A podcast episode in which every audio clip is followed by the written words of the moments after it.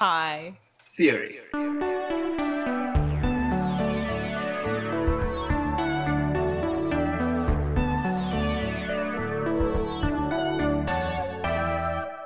Welcome to High Theory. In this podcast, we get high on the substance of theory. I'm Kim Adams. And I'm Saronik Bosu.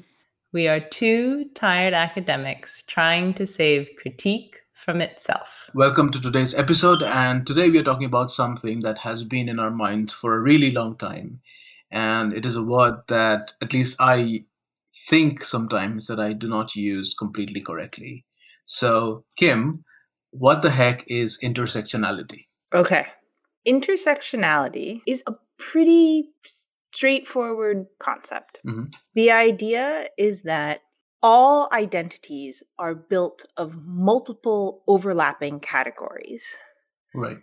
and often the exigencies of political and legal structures ignore that. Right. So the intersections in intersectionality are intersections between categories of race and sex and gender and class and nationality and language, all of these different social and political categories that make up political life. Right. Intersectionality is a term that is coined by a legal scholar whose name is Kimberlé Crenshaw. Right. And she coins it in the late 80s in order specifically to talk about the intersections of racism and sexism.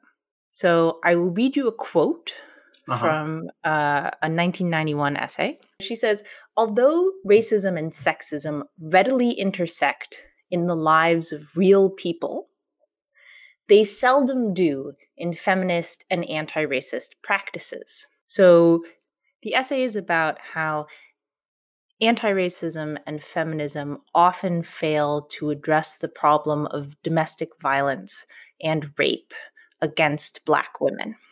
So intersectionality is something that can be described as the way in which categories of race and sex and class and gender are influenced slash inflected by each other. It is not like a category in the same way that these others are.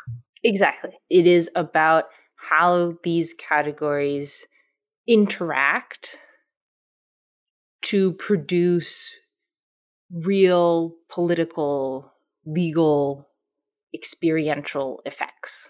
And so Crenshaw herself is a lawyer. So she's like thinking about this concept. I mean, granted that it has had like this immense life afterwards, but in its inception, it is like a very practical legal concept. Yeah, it's a concept that accounts for the ways in which the category of woman mm-hmm. in the dominant discourse ends up being subsumed by a specific group of women, the women who happen to have the most power in that discourse, Right. right? So the it ends up being assumed by the bodies of white middle class women. Right.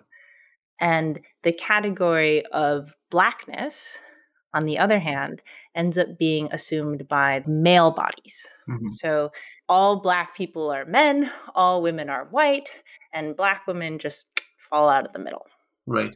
And so she it comes up with this theory of intersectionality to describe how the historical efforts of feminism hmm and the historical efforts to combat racism, which are both legal fights, so this activist legal work, Mhm. why it has not managed to deal with the problems of Black women, specifically the real problems of domestic violence against Black women. Right.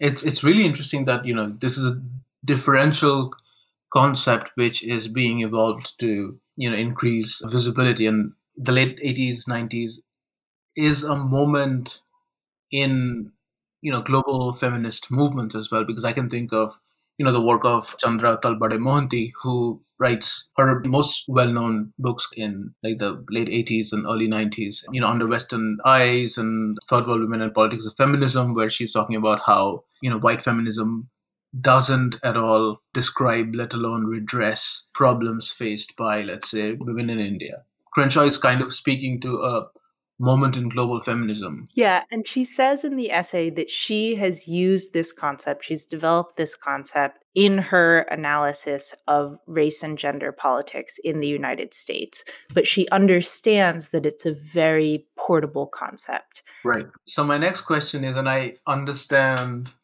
that I put you in a difficult spot by asking you this question, but at this moment in time, only you Kim Adams can answer. Uh, how do we use intersectionality? What? That's not a difficult question at all.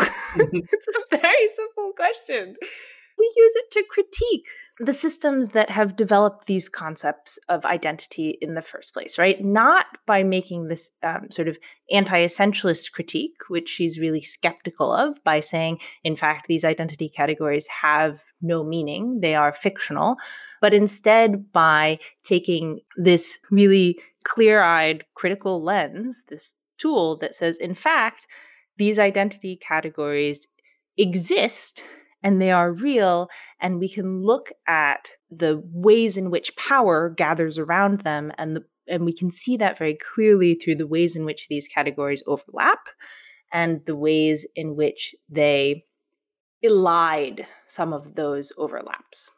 The ways in which like these individual categories elide those overlaps. Yeah when sylvia plath claims to speak for all women or when we take Sylvia Plath to speak for the plight of all women, we are ignoring the way in which she speaks from a situated position as a white, middle class American woman.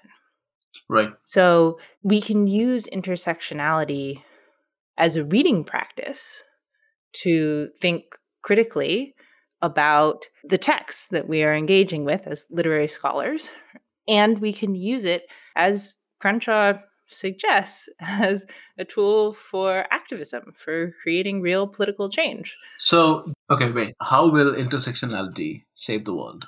Intersectionality will save the world by allowing us to do identity politics better. Right. And to avoid problems of essentialism and anti essentialism. Right. To avoid the idea that you must reduce all women to the category of woman in order to effect feminist change, and the anti essentialist position where you say, ah, that category is absurd. It doesn't exist, right? Instead, you can look at the real ways in which these historical categories have accrued power over time and come to differentially impact the lives of of the human beings who are sorted into those categories. Right. So, you know, just to repeat your point, intersectionality doesn't like toll the death knell of identity politics, but it's just a way of bettering identity politics by rescuing it from the useless binary of essentialism and anti-essentialism. Yeah, exactly. Like it is a tool for solving some of the major problems of identity politics. So I think Crenshaw would say it's a tool for building coalitions. Right. By recognizing the you know categories that we share in common even when we might differ, right? Mm-hmm. I also have to tell you something, which is that I read the essay that I thought that I think is like the definitional essay. Mm-hmm. So it's like 60 pages long. And it's not an easy essay. Like, it's about rape and domestic violence. Right. It's difficult reading. Right. And I emailed Chad uh-huh. because Chad said he had taught Crenshaw's essay on intersectionality in his class. And I was like, holy shit, man, how did your students do with this? Mm-hmm. Like, this is kind of rough.